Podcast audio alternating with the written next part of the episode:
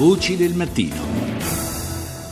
Le 6.40 minuti e 40 secondi in questo istante quando comincia la seconda parte di Voci del Mattino. Buongiorno di nuovo da Paolo Salerno. Apriamo questa seconda parte parlando della giornata mondiale del rifugiato ed è collegata con noi Carlotta Sami che è portavoce per il Sud Europa dell'Alto Commissariato delle Nazioni Unite per i rifugiati. Buongiorno. Buongiorno, buongiorno a tutti. Avete eh, come UNHCR eh, pubblicato il rapporto annuale Global Trends 2016, eh, la tendenza per l'anno trascorso è una tendenza che si va purtroppo consolidando, cioè quella di stabilire anno dopo anno un nuovo record per quanto riguarda il numero di persone in fuga costrette a abbandonare le proprie case. Sì, eh, purtroppo si conferma una crescita rispetto all'anno precedente, oramai le persone che sono costrette a fuggire dalle proprie case a causa di conflitti, di persecuzioni, di terrorismo sono 65 milioni e 600 mila, quindi c'è stata un'ulteriore crescita rispetto all'anno precedente. Eh, sono circa 20 eh, persone ogni minuto, quindi mentre noi stiamo parlando statisticamente sono 20 persone quelle che si trovano in questa situazione eh, terribile. La, la, questione al centro di tutto questo è purtroppo l'incapacità eh, a livello globale di eh, risolvere conflitti, sono le guerre prepotentemente eh, ritornano eh, in questa nostra storia contemporanea, riportando questo livello di eh, persone in fuga a quello che accadde con la seconda guerra mondiale a 70 anni fa. Sì, la guerra, la prima a cui si pensa, anche perché è quella che eh, in questi anni ha prodotto eh, il maggior numero di sfollati e di profughi, è quella siriana, c'è anche quella irachena naturalmente, eh, ma allarma anche il dato relativo a un conflitto eh, che si sperava potesse essere avviato a una soluzione, invece è al centro eh, di una crisi umanitaria di proporzioni catastrofiche, cioè quello in Sud Sudan.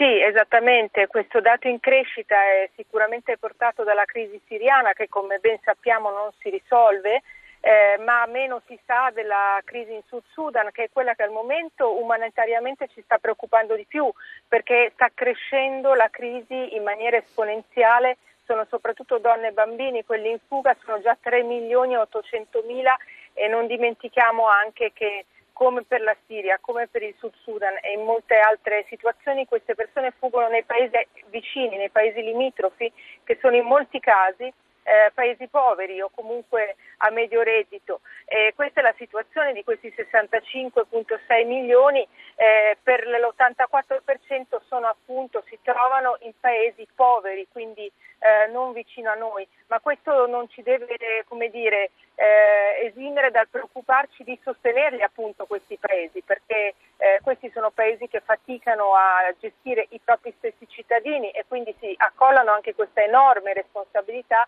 e devono quindi essere sostenuti. È una sorta di effetto domino, cioè sono emergenze, situazioni di emergenza che vanno a scaricarsi eh, sui paesi vicini creando a loro volta nuove emergenze, un, un meccanismo eh, che davvero eh, rischia di, di, innescarsi all'infinito per certi versi. È un meccanismo eh, che per ora non trova soluzione di instabilità, eh, che si ripercuote sui paesi vicini eh, che si ripercuote sulla stabilità anche sociale, la tenuta sociale di questi paesi ah, e si sovrappone tra l'altro a delle altre difficoltà che non sono magari quelle della guerra o della violenza, ma sono ad esempio quelle del cambiamento climatico. Molti di questi paesi appunto vicini a quelli in guerra sono paesi che si trovano in enorme difficoltà, non riescono più a produrre in termini di agricoltura o di pesca e quindi al loro interno c'è una situazione di grande povertà e da questi paesi poi chiaramente che emigrano anche tante persone, soprattutto il continente africano si trova in questa situazione